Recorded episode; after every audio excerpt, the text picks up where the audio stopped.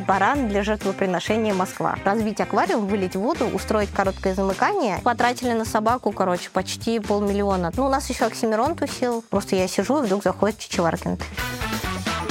Привет! Это подкаст «На каблуках». Меня зовут Стас Васильев. Я делаю подкаст о современных женщинах России. Они рассказывают истории, мы слушаем и учимся. Какие они современные женщины? Давайте разбираться вместе. И снова здравствуйте, друзья! Вы слушаете подкаст на каблуках, а это означает, что прошла ровно неделя, и я все еще с вами, и даже соблюдаю регулярный постинг одна неделя, один выпуск. Чему скажу честно, я очень рад, потому что это, мягко говоря, нелегко. Спасибо вам за поддержку. Это реально очень сильно помогает и настраивает на рабочий лад. Это прям вызов для меня, но с вами он становится легче. Сегодня мы в Стамбуле, столице Османской империи. Мы приехали в гости к Сание, ее мужу Данису и дочке Вере. Они переехали в Стамбул полтора года назад, открыли здесь книжный магазин, который стал популярен далеко за пределами Турции. Ну, собственно говоря, поэтому я и здесь. Сегодня мы поговорим о семейных ценностях, о миграции, о их предпринимательском пути и, конечно, о самом удивительном Стамбуле. Настраивайтесь на интересную беседу, она получилась супер полезной и не скучной. Надеюсь, она вам понравится. Давайте начинать. Поехали!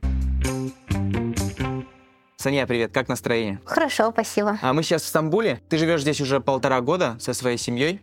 Расскажи да. о своей семье. У нас четверо. Мой муж Данис, наша дочка Вера, ей 10 лет. И у нас есть собака Арвен. Она помесь лабрадора с далматинцем, и она очень похожа на нас самих. Больше всего на свете она любит обниматься. Это прикольно, потому что я когда готовился к интервью, у меня дочка тоже, ее зовут Вера, ей три года. Я когда узнал, думаю, вообще классно, удивился, потому да. что не очень популярное имя сейчас. Да. Почему решили назвать Верой? На мой вкус, претенциозные имена — это дурновкусие. Я люблю имена простые, классические. И Верой звали одну мою подругу, очень красивую, женственную. И еще я очень люблю поэтессу Веру Павлову. Она почему-то не популярна, но я считаю, что она очень талантлива. И в честь этих двух Вер я подумала назвать Верой. К тому же это довольно взрослое и очень красивое имя, и у него прекрасный смысл.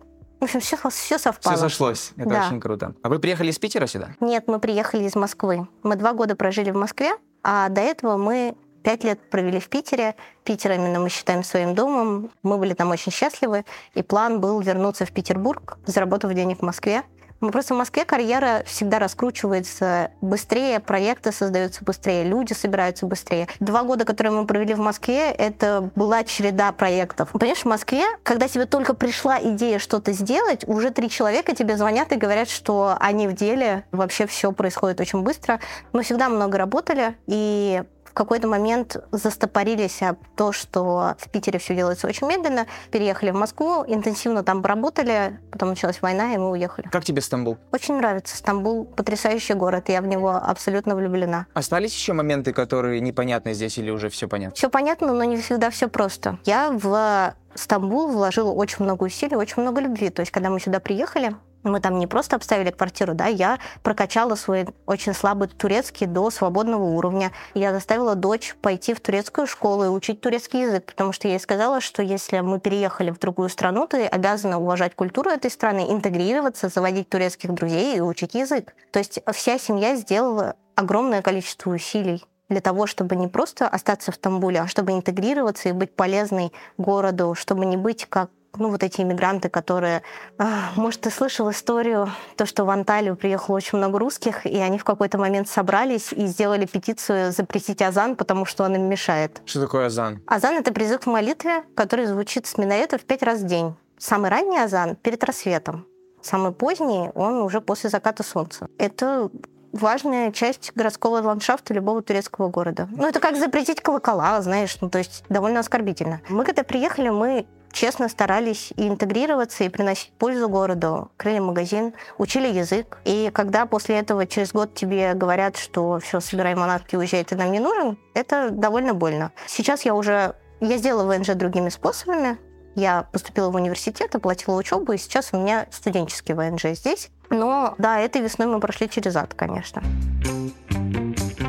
Если сравнивать э, Стамбул там с Питером или с Москвой, и там, и там три больших города, что больше всего нравится здесь, в Стамбуле? Стамбул — это очень древний город. То есть здесь не просто Стамбул, здесь у нас еще и остатки Константинополя. То есть здесь такие просто пласты культуры какие Москве даже не снились. А Москва — это очень культурно богатый город с очень богатой историей, прекрасными людьми.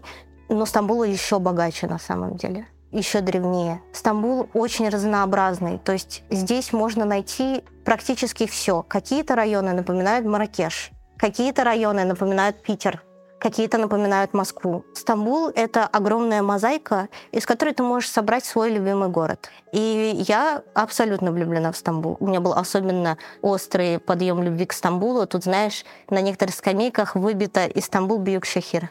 И вот когда я садилась на эту скамейку, я так гладила рукой. Что это значит? Большой город. Тут э, у каждого района есть своя управа. И если ты обратишь внимание, там на мусорных баках, например, написано название района. А Бьюкшехир — это общее управление, то есть общая мэрия города. И вот, и вот я садилась на эти скамеечки и гладила слово «Истамбул». Ты сказала, что вы уже э, с мужем или только ты потянула свой турецкий? Я говорю свободно, муж на базовом уровне. Ты смогла это сделать за полтора года? Да, потому что у меня хороший татарский, и татарский очень близок. У меня еще была база языка, потому что у меня есть э, дальние турецкие родственники в детстве, я разговаривала. Ну, то есть я приехала с хорошей как бы грамматикой и пониманием конструкции языка и очень маленьким словарным запасом. Но когда ты начинаешь делать бизнес, ты так или иначе общаешься с огромным количеством людей. То есть надо делать ремонт, надо ходить к нотариусу, куда угодно и, и так выучилась. Что думает Вера по этому поводу? По поводу чего? По поводу языка. Я, я уже понял, что ты смогла ее дать в турецкую школу. Как Вера? Вера приложила большие усилия для того, чтобы интегрироваться.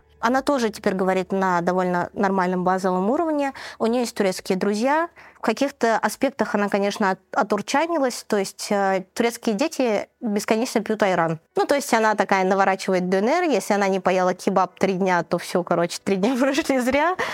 А, всякие уличные игры, она там больше знает турецкие, какие-то турецкие настолки, то есть вполне интегрировано. А вообще турки, они же очень любят детей маленьких. Да, здесь прекрасно они относятся к детям. все время за щеку. Здесь прекрасно от, относятся к детям, и я думаю, что это показатель уровня общества, то, как относятся к слабым. Здесь отношение к слабым, к животным, к детям, к старикам, оно очень, очень крутое. То есть очень часто э, здесь я вижу мужчин, которые идут под руку с такой старенькой бабулькой.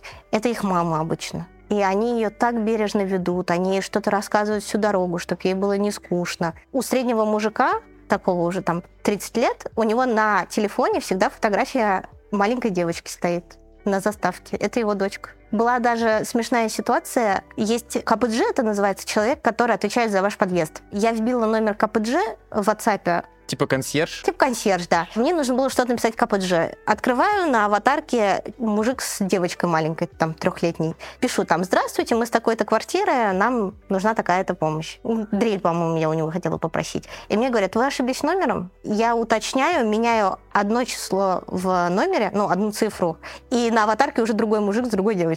Ну, то есть они на фото... Они ставят самую красивую фотографию, которая у них есть. А какая самая красивая, где твоя дочка?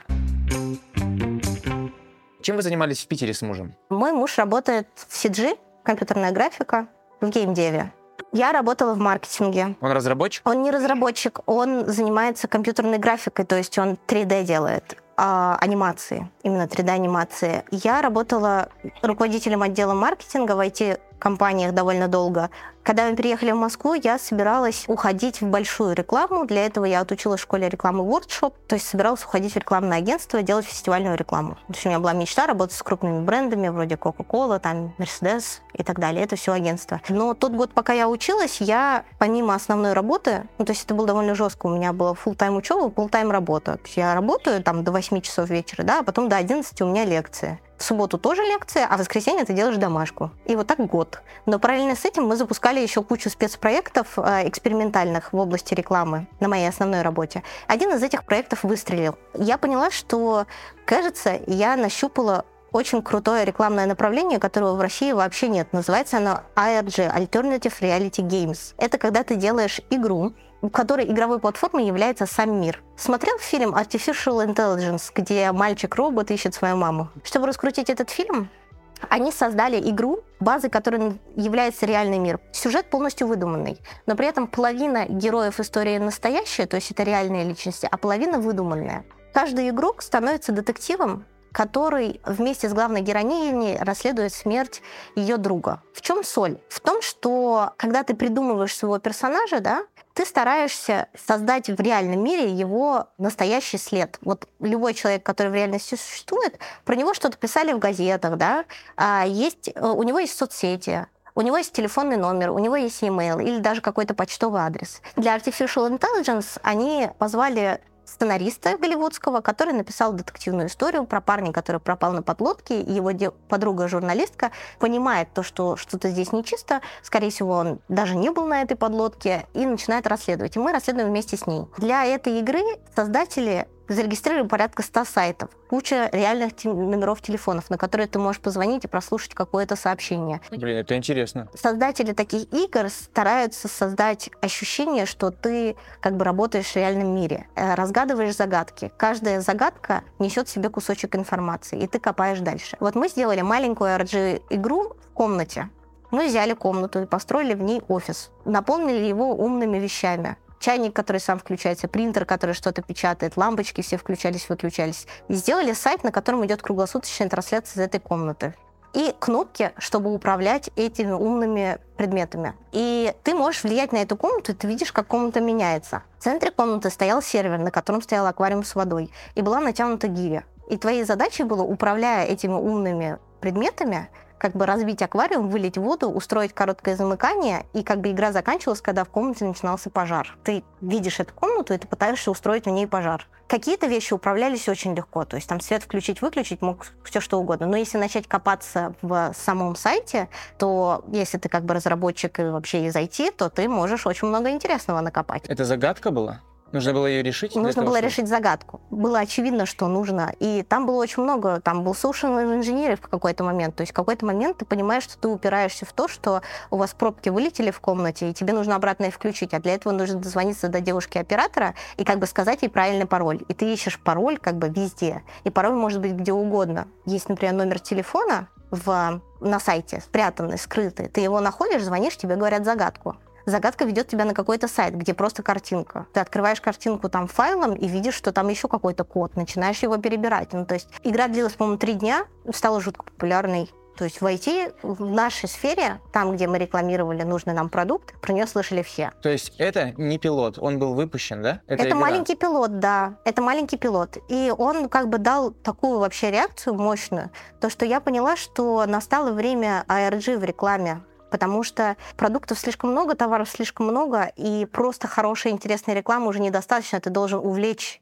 игрока. А что именно ARG подразумевает под собой? Что нужно сделать, чтобы такая реклама была? Ну, какой-нибудь пример. Ну вот мы построили комнату, засунули туда загадку, и люди шарились. И что вы рекламировали? Мы рекламировали серверы вот этот сервер, который стоял в середине комнаты, который надо было залить, это был самосборный сервак, и как бы суть была в том, что его надо уничтожить, потому что покупать надо хорошие сервера нормальные. Вы продали эту рекламу? Она сработала, мы продали после этого очень много серверов, то есть вложили совсем капельку денег, да, но много креатива, много усилий. Сейчас кто-нибудь делает такие игры? Ну вот мы думали, что мы будем делать такие игры в России. После этого я написала уже настоящую историю, довольно драматичную, грустную, красивую историю про взросление, про первую любовь на 300 страниц сценария и она должна была быть долгой, то есть там месяц игроки бы играли, и а, там было много персонажей. У каждого персонажа был правдоподобный след в интернете. То есть, например, мы год фармили аккаунты для каждого персонажа там ВКонтакте, в Инстаграме, фотографировали, настоящие актеры привлекались. Игроки должны были расследовать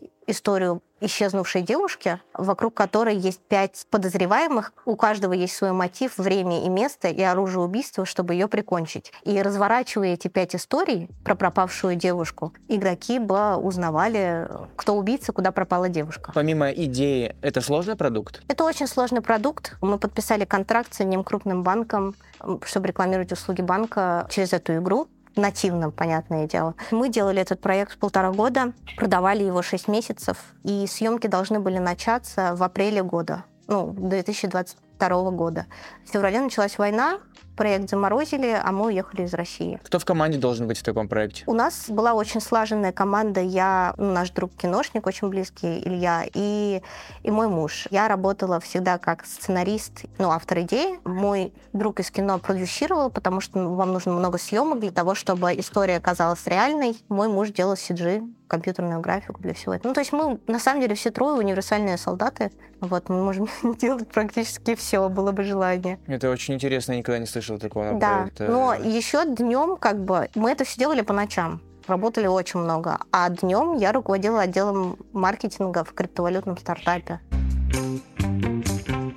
Слушай, а вот посмотри, в Инстаграме я нашел информацию, точнее не информацию, а сохраненные сторис я посмотрел, что однажды вы заводили в квартиру барана. Я вообще посмеялся, я не понял, что за проект был. Мы снимали рекламный ролик для хостинга, в котором я тогда работала. Хостинга? Ну да, я работала в хостинге, руководила отделом маркетинга да. в хостинге. И как, как баран... раз тот самый, в котором мы строили эту комнату. А, а потом мы и сняли... он там провода. Да, потом в одном из проектов для этого хостинга, я же говорю, мы запускали много спецпроектов. Э, в перерыве можно было показывать рекламу. И мы говорим, давайте снимем пять смешных коротких роликов в стиле рекламы 90-х. В сюжете в одном из роликов мы показываем обычный дата-центр, ну, дата-центр курильщика и нормальный дата-центр. И вот там открываются двери дата-центра, и там стоит баран и жует типа провода. Дата-центр курильщика. Слушай, ну вы же не актеры, ты и туда и мужа приплетала, и Вера, я знаю, тоже там часто была с вами, тусовалась на съемочной площадке. Вы ну, там да. как бы справлялись своими силами, чтобы это было дешево и сердито или как? Да, конечно, дешево и сердито. Когда я поняла, что нам для съемок нужен баран,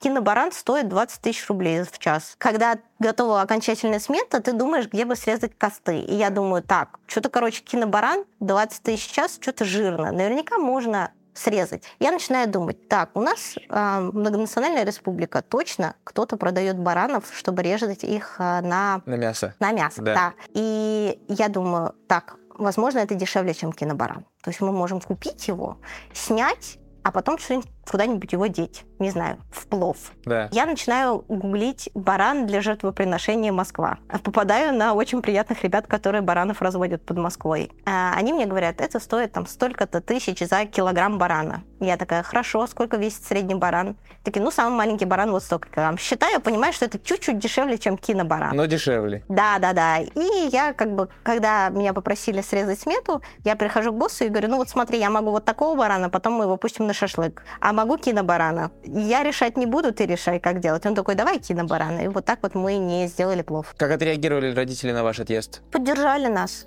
У нас очень хорошие отношения с родителями, слава богу. Они нас поддержали, сказали, что да, конечно, сейчас безопаснее уезжать, а, помогали нам.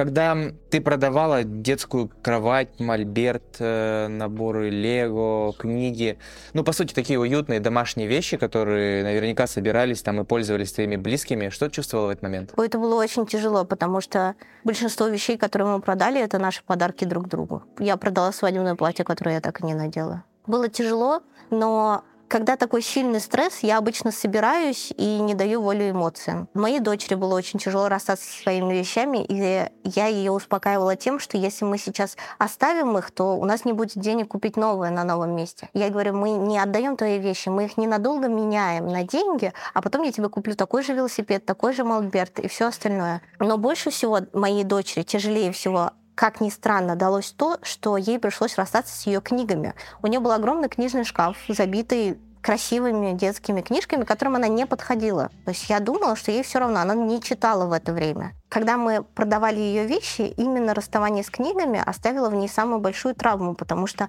об этом она продолжает рассказывать до сих пор. То есть кто-то в гости приходит, они обсуждают, там заходит разговор об иммиграции, когда ее спрашивают, она рассказывает, как забирали ее книги. Пришел одноклассник, э, мама ее, ее одноклассника, и я говорю, вот книжный шкаф, я его продам полностью за, там, не знаю, 20 тысяч рублей вам. А книг там, типа, тысяч на 150.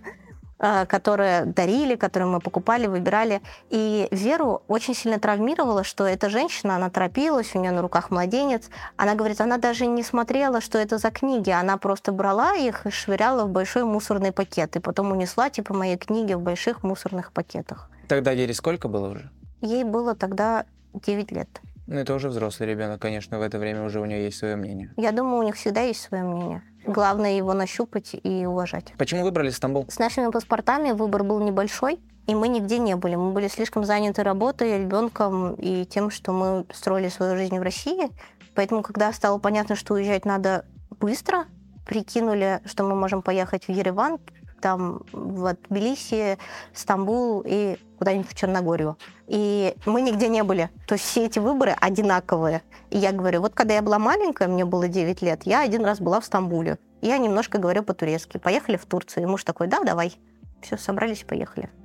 Вы быстро это решение приняли, что все, уезжаем? Да, за сутки. После новости сразу вы приняли это решение и сразу было принято или как? Знаешь, как, когда началась война, мы чекали новости, понятно, там каждые пять минут. Плюс у нас были друзья в Украине, которых бомбили прямо в этот момент, и это тоже было очень страшно. А, Мы сначала думали, что мы остаемся, но за три дня динамика новостей была резко вниз, то есть все хуже и хуже.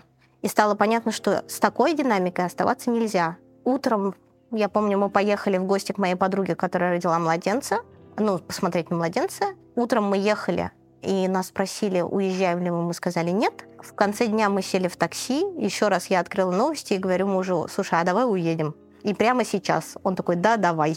Вот мы вернулись домой и сразу начали собирать вещи. Думаешь, была опасность, что мужа бы тормознули, когда он уехал раньше? Мне пришел инсайт от знакомых журналистов, то, что завтра уже закрывают границы для мужчин, и, судя по всему, они так и планировали сделать, потому что мне этот инсайт пришел 9 часов вечера, я ела за компьютером, потому что в те дни я только работала и планировала отъезд наш очень, очень интенсивно, почти не спала. Вот по 9 часов в день работаю, и еще 9 часов в день собираю нас. Вот мне в 9 часов приходит инсайт, то, что завтра в 12 объявляют о закрытии границ для мужчин.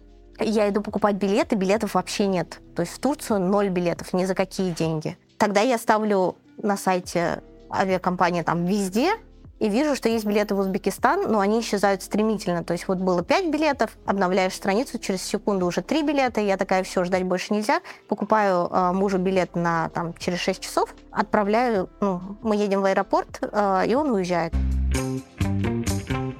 Сейчас границы открыты, не думаешь, что погорячились его? Нет, У вас были уже друзья в Стамбуле? Знакомые? нет. У вас есть еще собака.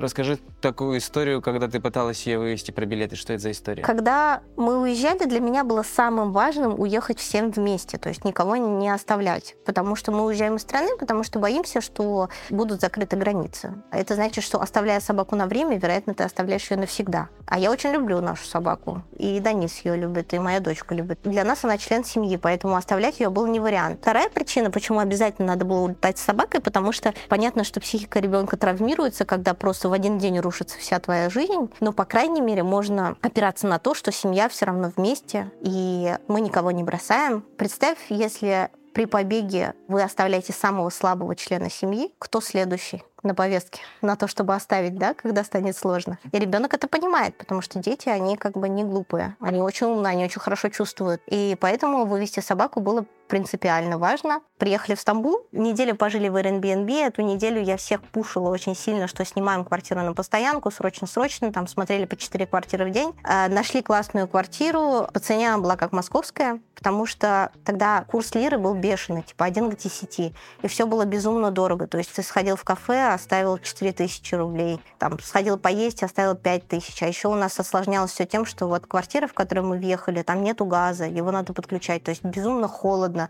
Это была самая холодная зима за много лет. У нас нет газа, у нас нет горячей воды, то есть ты спишь на голом полу, потому что у вас нет денег ни на матрасы, ничего. Но я была рада, что мы все выехали. Когда вы встретились, это уже через сколько было? Мы встретились все в Стамбуле 8 марта. Муж улетел, по-моему, 2 или 3. Ты все почувствовала, что вы в безопасности? Да, вполне. И в итоге ваша поездка обошлась вам 200 тысяч и еще 200 потерянными. 400 тысяч, да? Не, мы потратили на собаку, короче, почти полмиллиона, там 450 тысяч рублей все вместе вышло, чтобы уехать с собакой и уехать немедленно всем. Ты сказала, что жизнь твоей дочки в Стамбуле ее прям затянула, и она более-менее ассимилировалась. Вот сейчас вы уже в Стамбуле живете полтора года. Именно ваша жизнь как поменялась с мужем? Что именно тебя интересует? Распорядок дня, может быть, какие-то привычки, новые знакомые. Вообще все, в принципе, У меня интересно. есть очень близкая подруга Тручанка. Она держит э, зоомагазин внизу. Это один из первых людей, с которыми я познакомилась в Стамбуле. Очень классная, очень открытая, очень добрая. Когда было землетрясение в Турции. Мы с ней вдвоем как раз занимались волонтерской работой. Когда было землетрясение, мы открыли точку сбора гуманитарной помощи в магазине, потому что, как всегда, во время любой трагедии очень много тех, кто хочет нажиться, Русские тоже хотели помогать, но из-за того, что они не знают языка, очень сложно понять, кто перед тобой, действительно волонтер или вот. Я поняла, что мы-то говорим по-турецки, значит, нужно, чтобы точка сбора была у нас. И вот э, мы собрали довольно много денег, то есть каждый день мы отвозили по два багажника вещей, и моя подруга Гамзе, сразу после землетрясения она практически не спала. Она делала очень важную работу, принимая все вещи, она все документировала, все фотографировала и отслеживала просто вот каждую лиру, которая отправлялась на место бедствия, и каждую вещь.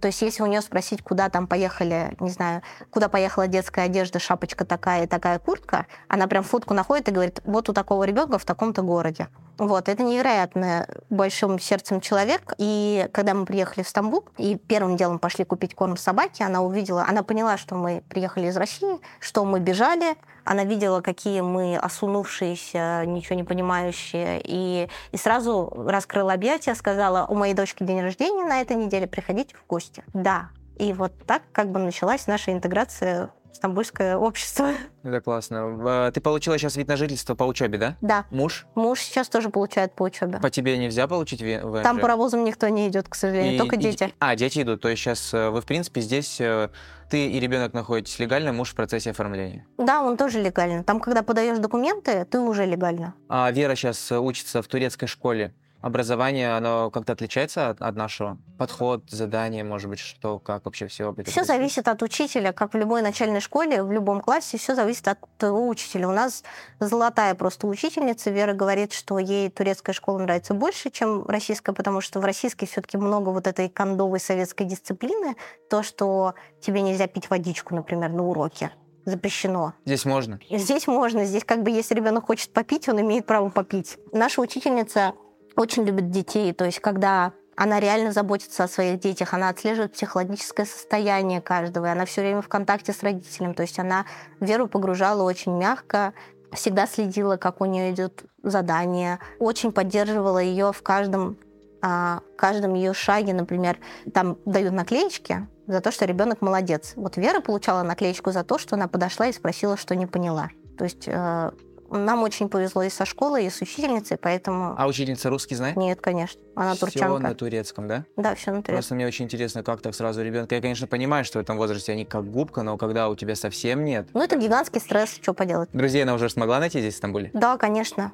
Сейчас и русскоязычных, и турецких. Давай перейдем потихоньку к бизнесу. Я знаю, что вы решили открыть э, книжный магазин. Как он называется? Полторы комнаты. Почему полторы комнаты? Когда я придумала что я хочу открыть книжный магазин, я начала думать над названием, и мне хотелось сделать отсылку к какой-нибудь книге.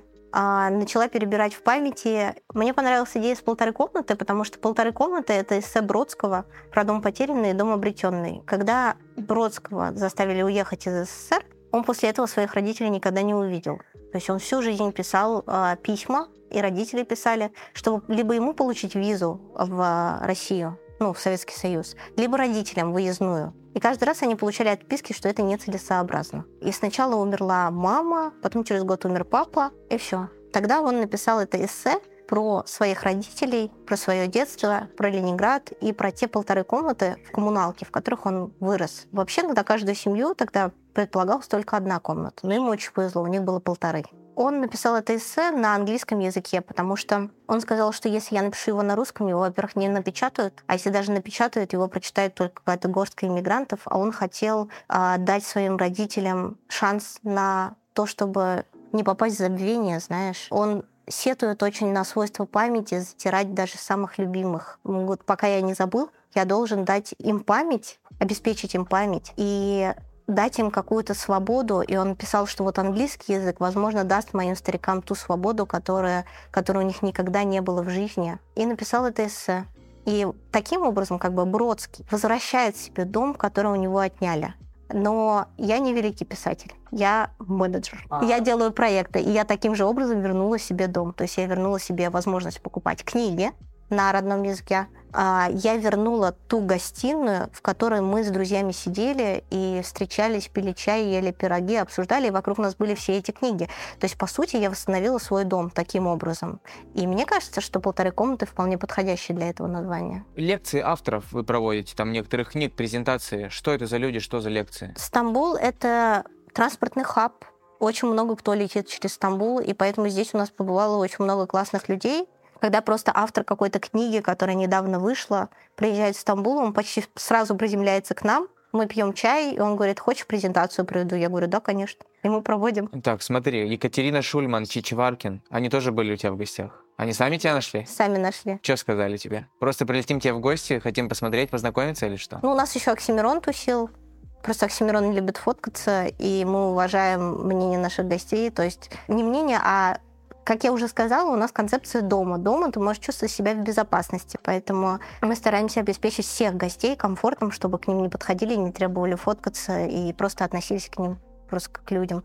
Чичеваркин вроде писал моему сотруднику, что он зайдет. Я не знала. Просто я сижу, и вдруг заходит Чичеваркин. Ну, мы поболтали, он купил книжку, и ушел, сфоткался, ушел. Такой визит вежливости. Оксимирон просто приходил, пока он был в Стамбуле. Причем очень тупо получилось. Я в этот день шла в магазин очень долго. И даже еще, когда, когда я уже была на районе, я такая, надо купить черешню. Начала кружить по району, купила черешню. Захожу, э, нахожу глазами моего партнера, он украинец, подбегая к нему, начинаю чирикать. Я тебе черешню принесла. Он такой, сыне, познакомься, Мирон. Он, оказывается, уже час сидит и, типа, хотел, видимо, не знаю, познакомиться, еще что-то. А я с черешней носилась. Ну, я села, мы поздоровались, обменялись контактами, чуть-чуть болтали, он ушел. Э, Шульман... Я говорила с девушкой, которая снимает с ней проект, один фильм они снимают документальный. Она говорит, вот там, будем с Шульман. Я говорю, о, заходите на чай с пирогом. И мы договорились, что они придут попить чай, Потом оказалось, что им негде снимать, и я предложила наш магазин. В общем, они сняли часть документального фильма у нас. Мы попили чай, они ушли. Ну, не знаю, просто как гости. Круто, это очень интересно.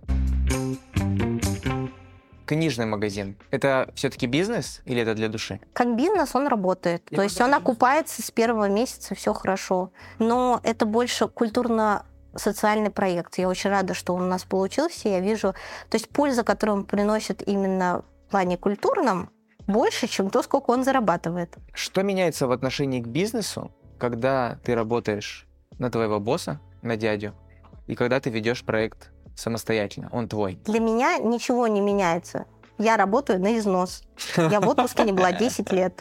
Ты хочешь в отпуск? Да. Куда? Все мечтают о Турции в России, знаешь, что типа вырваться в Стамбул, в Анталию, Лани, это все Я сейчас просто. год запланировала, знаешь, такой человый. Сейчас я зарабатываю на это деньги. Хочу время провести с семьей, с детьми. Но для меня не меняется, то есть я все так же работаю, как будто это мой проект, поэтому мне не стоит работать на дядю. У тебя до этого не было опыта в бизнесе? Был, у меня была кондитерская. Как там все прошло у тебя? Почему закрылись? Открылись? А, Расскажи про это. Я очень рано родила, мне было 17 лет. Мне нужно было как-то зарабатывать деньги. И когда я была маленькая, я ездила на Олимпиады по программированию, математике и все такое. То есть я из той тусовки, которая сейчас, типа, ну, в Кремниевой долине у меня очень много друзей. Половина Цюриха — это друзья моего детства, кто сейчас в Гугле работает. Я сошла с этого трека. Когда у меня появилась вера, я забеременела, мне нужно было срочно как-то зарабатывать на жизнь. И я ушла из университета и начала просто делать сайты. Я делала бэкэнд, потом собрала команду, находила заказы, и вот так мы работали. А потом в какой-то момент я поняла, что я как будто, как будто не своей жизнью живу. Я хочу попробовать бизнес, причем связанный с едой, сферой гостеприимства, знаешь, хочу работать с людьми. Села, подумала, подумала и решила, хм, Делаю-ка я, короче, кондитерскую с кексиками. Конструктор кексов. Ты собираешь кексы. И мне так понравилась эта идея. Я прочитала книжку Майкла Микаловича «Стартап без бюджета», где объяснялось, что много денег на бизнес не надо. Главное желание и большое упорство. И я такая, супер. Вот, у меня было накопленное 2000 долларов. Я сказала мужу, что я с ним развожусь. Там уже было пора. Собрала все свои вещи в пять коробок, и переехала в Питер и начала делать кондитерскую. Кексы не очень пошли, я поняла, что эта концепция не работает, и мы начали делать десерты в баночках. Тогда, кстати, никто не делал десерты в баночках, а мы начали делать. Потом это стало очень популярно. А, и вот два года она работала, но тогда я, у меня было слишком мало опыта, я была очень молодой, и получалось так, что я работаю на износ, устаю, а мы никак не растем. То есть я не, у меня не было просто тогда навыков, чтобы построить нормальное пищевое производство, которое работает без боев и работает хорошо. Как только я немножко отходила от этого проекта, да, немножко, он сразу затухал. То есть там нужно было... В операционке ты, в общем, постоянно во всем этом... У меня не получалось, да. Вот полторы комнаты — это первый проект, который вот сам работает прекрасно. То есть я могу не приходить в магазин, по телефону некоторые вопросы решать, а вообще суперская команда собралась. Я очень горжусь. Я считаю, что это наконец-то мой прорыв как менеджера. Но мне сейчас 30, а тогда мне было 20. И тогда я не была на это способна.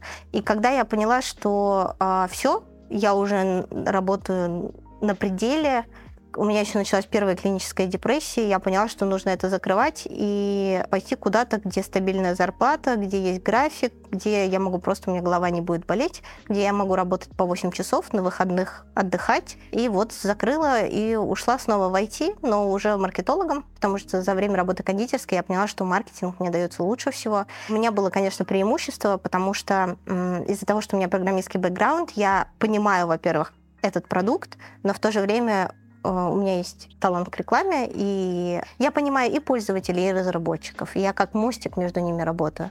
Ну вот, потом работала в IT. А в книжном бизнесе сейчас с какими проблемами сталкиваешься? Не все же идеально, ну не бывает же в бизнесе, что все ровно гладко. Нет, ну, конечно. Что здесь сложно именно в Стамбуле? Какие проблемы? Сложно иностранцу здесь делать бизнес, потому что бюрократия очень сложная и замороченная, и из-за санкций постоянно возникают проблемы, которые нужно довольно креативно решать. Я думаю, если бы санкций не было, все было бы гораздо проще. Но санкции постоянно ставят бизнес под удар. И это очень обидно, потому что есть спрос, есть покупатели, есть успешный проект, все классно. Сколько у тебя людей работает? Сейчас я считаю. Было четыре, сейчас три. Все местные или есть русские? Кто как, как что это Русскоязычные в основном, ну потому что у нас книги на русском языке. Как ты будешь продавать книги на русском языке, если ты не говоришь? Так что вся команда говорит по-русски. Они на зарплате? Конечно. А, кстати, какая в среднем зарплата в Стамбуле? Минималка, по-моему, 9 тысяч лир. Но я плачу выше рынка, и я плачу в долларах своей команде, потому что в таком проекте, как у меня, текучка это смертельно для таких проектов. То есть я же не Макдональдс, у нас именно про атмосферу, про сервис. У нас должна быть очень крутая команда, чтобы этот проект жил и работал. Я считаю, что я плачу достойную зарплату. То есть моим сотрудникам практически всем не надо нигде подрабатывать, они работают у меня, и все. Сейчас, правда, почти все я сказала. Есть одна девушка, которой надо повышать зарплату, и вот мы сейчас с ней думаем, как, как бы, что еще можно сделать, чтобы, чтобы она лучше зарабатывала. То есть моя команда делает проект, и я слежу, чтобы было хорошо. Магазин официально работает в Турции? Да, конечно. То есть у нее есть расчетный счет, все, как, здесь какая-то да, у нас есть бухгалтер, все... мы платим все налоги, все, все, все Сложно правильно. было зарегистрировать компанию здесь? Нет, я обратилась сразу к юристам, потому что если в своей стране ты еще можешь там где-то что-то как-то уходить от налогов и все такое, да, то есть это как бы за милое дело считается, то когда ты иностранец, а, надо делать все по правилам обязательно, просто из уважения к стране, которая тебя приняла а, и чтобы не подставляться. И поэтому я наняла хороших юристов, бухгалтеров и все такое, и меня консультируют турки а, ну, там, не просто консультируют, а ведут отчетность, например. А как ты приводишь сюда книги? На выхлопе это же очень дорого, получается, логистика. Не дешевле купить ну, электронную ну, это книгу? Дешевле, но это не то же самое. Я, кстати, хотел спросить, вот э, люди, как ты, по твоему мнению, думаешь, будут ли дальше покупать бумажные книги, или все-таки этот процент людей становится с каждым годом все меньше и меньше? Я не думаю, что люди перестанут покупать бумажные книги. Меняются форматы покупки скорее. То есть, если раньше в основном покупали в книжных магазинах, сейчас в России самая большая доля это маркетплейсы. Но люди покупают бумажные книги, особенно детям. Ты с ребенком сидишь с книжкой в руках, он рассматривает картинки. Ты его учишь читать. Это с бумажными книгами только делается. Как ты выстроила работу со своей командой? Я очень мягкая и обходительная, но у меня жесткие границы. То есть пока мои границы не нарушаются, все как сыр в масле катаются. Но стоит там заступить на красную линию, я делаю предупреждение. И это всего касается. Это не только в работе, не только в управлении бизнесом, это у всех. То есть даже когда я с маленьким ребенком общаюсь, я понимаю, где моя граница. И неважно, там, сколько тебе лет или еще что-то, ты на нее не... Зас... Ну, если ты не знаешь, ты получаешь предупреждение. Если ты переходишь ее, то, скорее всего, тебя выкинут. И это может быть довольно жестко. Многие мои близкие люди знают эту мою жесткую сторону, хотя чужие, наверное, считают, что я очень мягкая, милая, обходительная. Это правда так. Я надеюсь, что это так. А для этого бизнеса долго искали помещение? Да, это был самый сложный этап. Сколько сейчас стоит такое помещение в таком проходимом месте? Сейчас намного дороже, у нас контракт на год. Мы платим 17 тысяч лир. Там сколько квадратов? У нас 45, по-моему. 45 квадратов, 17 тысяч лир. Да. Ну, немало. Что можешь посоветовать тем людям, которые сейчас думают ну, об открытии своего бизнеса за рубежом? Тем, кто, возможно, сейчас находится в сложной жизненной ситуации. Книжный бизнес – это хорошая идея? Смотря чего вы хотите. Я шла в этот книжный бизнес не за деньгами. Я тогда работала в IT, и я уже наигралась в выполнение KPI. Вот раньше, там, когда я выполняла, перевыполняла план, я чувствовала эйфорию э, от уверенности, что я крутой специалист, от своей такой удали, знаешь. А когда я в это наигралась, я уже начала смотреть просто на э, конечный результат моей работы. Есть такая книжка «Что взрослые делают на работе». Когда она приехала, со мной в магазине был мой близкий друг Паша Котляр. Он основатель музея Бродского в Стамбуле, полторы, а, в Питере, полторы комнаты называется тоже. Вот Паша сделал полторы комнаты, и я сделала полторы комнаты. И Паша был со мной, и мы разбирали эту коробку. И я показываю ему эту книгу и говорю, твои варианты, что взрослые делают на работе. И Паша сказал, живут и умирают. Как бы как я уже говорила, что я, в принципе, работать люблю. Я на работе живу, умираю, возрождаюсь, потом снова умираю. Когда я посмотрела на конечный результат моей работы, я поняла, что конечный результат в том, что ты делаешь богатых людей еще богаче. Вот и все. Это не то, ради чего надо умирать. Мне хотелось сделать что-то, что имеет смысл. Я не делаю большой разницы. И я подумала, что я могу сделать? Вот я умею делать проекты. Я посмотрела, что вот моя дочь очень сильно страдает, то, что у нее отняли ее книги. Я страдаю, что у меня нет моих книг. Стамбульская иммиграция была очень разобщена. У нас не было точки сборки. Магазин, и это прекрасно, стал такой точкой сборки. По сути, мы дом иммиграции либеральной в Стамбуле. Мне хотелось ну, сделать то, что в моих силах. И поэтому я начала этот книжный магазин. И я считаю, что задача выполнена. А тебе можно будет написать, обратиться за помощью, если кто-то так же, как и ты, я всем думает? отвечаю, да. А, например, там проконсультироваться про Да, да. бизнес, Только я стараюсь не книги. консультировать в том, в чем я не специалист. То есть, если меня спрашивают про турецкие законы, я сразу говорю, что лучше сразу к юристу даю контакт своего юриста. Юрист у меня суперский, он говорит по-английски. Когда я готовился к интервью, я посмотрел, что я не знаю, вообще захочешь ты говорить на эту тему или нет, но что здоровье твое не в полном порядке. Что за здоровье? Но сейчас у меня здоровье в порядке. А, а так у меня биполярное эффективное расстройство первого типа. Это очень мерзкая вещь. Знаешь, то, что называется большая психиатрия. Вот шизофрения, биполярка. Никогда не сталкивался с этим. Ну, я прочитал, но если ты хочешь, ты можешь рассказать более подробнее. Да, смотри, э, психические расстройства, наверное, делятся на две такие крупные категории. Одна — это эндогенная, это когда винтиков в башке не хватает, биохимия неправильно работает, ну, там серотонин не захватывается, то есть чисто физическая такая поломка, да. И есть те, которые происходят расстройства, которые в основном из-за каких-то неправильных паттернов в голове.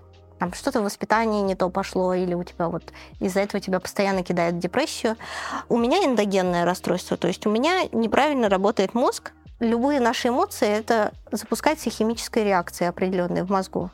То есть что-то классное случилось, твой мозг правильно отреагировал, отпустил тебе дофамина, окситоцина, эндорфинчиков, ты чувствуешь счастье. Случилось что-то плохое, не дай бог, там, твоя собака умерла, и ты чувствуешь себя печальным, то есть ты чувствуешь горе. И это нормальная реакция мозга. А у меня болезнь работает так, что мозг запускает реакции горевания, отчаяния, боли или, наоборот, эйфории случайным образом. То есть ты вполне может случиться такое, что у меня там полная жопа, а у меня настоящая эйфория. И это неприятная штука, потому что у меня, в принципе, расширенный эмоциональный диапазон. Вот то, что люди едят наркотики для того, чтобы почувствовать счастье выше уровня, который позволяет им мозг, разгоняет его специально. А у меня он умеет сам так разгоняться. Получается, что если у тебя нелеченная биполярка первого типа, это значит, что тебя постоянно катает от невероятной эйфории в невероятное горевание.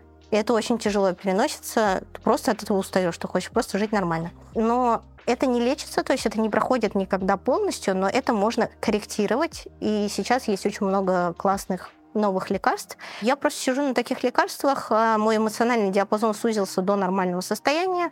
Вот, у меня не бывает больше ни мании, ни депрессии. Эти лекарства можно доставать в Стамбуле без проблем? И здесь это гораздо проще, потому что здесь нет санкций, потому что очень много всего отпускается без рецепта, и потому что турецкое правительство э, заботится о своих гражданах, и они датируют, и получается, что здесь можно оригинальные препараты покупать гораздо-гораздо дешевле, чем в России. Ты давно э, болеешь, страдаешь этой болезнью? Дебют у меня случился в 14 лет. Я была очень таким счастливым ребенком, а потом у меня началась депрессия, и я просто охренела. Я не думала, что так плохо может быть. Я не могла понять, что происходит и почему вообще так. Я начала разбираться, я документировала свое состояние, описывала, что я чувствую, что происходит снаружи. Вот так 10 лет я вела дневники. Психолог это помогал, посоветовал? Или ты просто Нет, сама? Я, я сама. Это был мой способ коупинга. Мне казалось, что когда я выражаю свои эмоции тем, что я пишу, меня отпускает немного. Но я прямо искала, что не так, что со мной происходит. Иногда у меня были просветления, а иногда у меня была вот эта эйфория. То есть, когда депрессия заканчивалась, там сначала интермиссия, немножко спокойного времени, а потом гипомания и мания, когда, наоборот, мозг работает... Если в депрессии он работает плохо, то тут он работает как бы на 150%. И ты кайфуешь от всего. То есть все гораздо красивее, все гораздо вкуснее, ты острее все чувствуешь и прекрасно. А потом опять наступает депрессия, и ты думаешь, что еще не так? Когда мне было уже 22 года, я поняла, что я все просто уже очень устала, и я составила себе список, что в моей жизни не так, почему я могу чувствовать себя плохо ну там, неуютное жилье, нет денег, да, нет у партнера какого-то классного, не хватает там увлечений в жизни, ну, то есть составила список. И в 22 года я его закрыла полностью, у меня все было, и у меня опять началась депрессия. И тогда я сделала логичный вывод, снаружи все хорошо, больше сваливать не на что. Значит, что-то не так внутри. Пошла к психологу и говорю, вот мне опять стало плохо, что делать? И психолог мне говорит, ой, дорогая, тут тебе не к психологу, тебе нужно к психиатру. И тогда она мне сказала, что у тебя пограничное состояние. А я поняла, как пограничное расстройство личности. Оно по симптому очень похоже на бар. Я записалась к психиатру сразу, но начала читать про пограничное расстройство личности, а это не эндогенное, то есть это не от того, что винтиков в голове не хватает, это неправильная картина мира, которую надо изменить, и тогда как бы начнет улучшаться. Я читала, читала, читала, все совпадает, все похоже, я думаю, ой. А потом я докопалась до объяснения, что именно не так в этой картине мира, да, неправильной. А, в общем, пограничное расстройство личности — это когда у человека нет ядра личности. Он не знает, кто он, что ему нужно, чего он хочет, кто он вообще в жизни. Таким людям очень тяжело без отношений. Они находят партнера и присваивают себе часть его личности, то есть сливаются с ним полностью. И после этого они как, если партнер захочет немножко от них отдалиться, немножко получить дистанции, времени или, не дай бог, с ними расстаться, им так больно, как будто из них вырывают их личность, понимаешь, просто кусок. У тебя забирают самого себя. И такие люди, им очень сложно в отношениях. И вообще в жизни очень сложно. Тяжело так жить, да? А, и вот тут я увидела расхождение кардинальное, потому что я всегда знала, кто я, что я, что я хочу. То есть я была самостоятельной единицей всегда. И я такая, это не оно. Начала читать дальше, и такая, скорее всего, это биполярка, скорее всего, это бар. И я уже ехала к врачу, думаю, не дай бог бар, потому что бар не лечится, очень мало кто выходит в ремиссию. То есть я-то думала, я 10 лет пахала на то, чтобы быть счастливой. Я закрывала этот список. Я родила ребенка. Я приехала в другой город. Я открыла и закрыла бизнес. То есть у меня была просто борьба за то, чтобы быть счастливой. И тут в один момент тебе говорят, что а ты не будешь, потому что у тебя винтиков в голове не хватает. Твой мозг так устроен. Тебе снова будет плохо, а потом снова хорошо. И это бесконечно. И это как бы game over, понимаешь? Game over с очень большой вероятностью, потому что мало кто выходит в ремиссию. Плюс там статистика очень грустная. Четверть погибает ну, через суицид. А если у тебя была попытка суицида, хотя бы одна, то она повторится с очень большой вероятностью. Рано или поздно, короче, люди выпиливаются. И сюда еще не входит, в эту статистику не входят те, кто погиб из-за опасного поведения, а бар тебя толкает на опасное поведение очень часто, потому что когда ты в мании, ты вообще у тебя уровень опасности снижается. И вот я приезжаю к врачу, 10 лет борьбы, 10 лет поисков, очень много сделано, и мне говорят, да, это БАР со стопроцентной вероятностью, просто как по учебнику.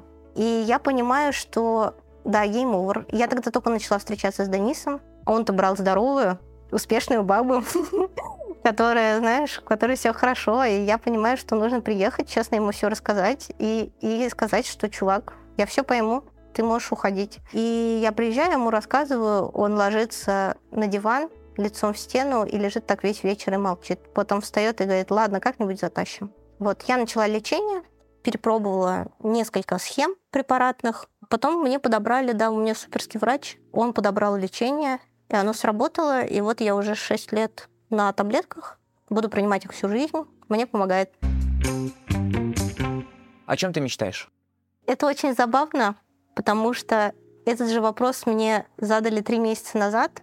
И когда я начала рассказывать свои рабочие планы, впервые в жизни человек мне сказал, знаешь, что меня это не устраивает, расскажи мне про свои мечты. И я зависла. Потому что в основном я людям интересна с точки зрения моей работы. Я очень долго идентифицировала себя со своей работой, почти всю жизнь. Я трудоголик. И я поняла, что я хочу сделать издательство, которое будет сначала выпускать крутые детские книги на татарском, переведет всю вот эту классику Робинзона Круза, да, а, хроники Нарнии на татарский язык, на хороший татарский язык. И если это пойдет, то я хочу и мировую классику переводить, и современные крутые новые романы, да, вот знаете, выходит много. То, что получает премии, переводить на татарский язык, чтобы у людей был выбор. И я подумала, вот если мы сделаем издательство, 40 тысяч детей будут читать Робинзона Круза и Хроники Нарнии по-татарски. 10 тысяч из них продолжат потом читать мировую классику на татарском. Ну, не все время, но что-то они будут читать на татарском. А потом через сто лет один из них напишет книгу, вот это будет огромная разница для сохранения языка, для сохранения культуры, для развития культуры, чтобы, чтобы это все жило. Сейчас я как бы примерно набросала в голове план, и вот у меня есть мечта, чтобы это когда-то случилось. Но это про работу. Какая вторая? Что я хочу для себя? Хочу, короче, домик у моря. Еще ребенка хочу. И вот, чтобы мы этого ребенка растили в этом домике у моря, у меня там будет большая кухня, я буду готовить, у меня будет открытая дверь в сад, оттуда курочки будут забегать, а я буду их выгонять, потому что младенец такой толстенький ползает по полу. И чтобы по вечерам мы сидели в этом саду с соседями, пили вино, общались. Ну, наверное, я хочу просто жить в Провансе вот и наслаждаться своими детьми, своей семьей, своей любовью. Вот такая у меня мечта. Это очень круто.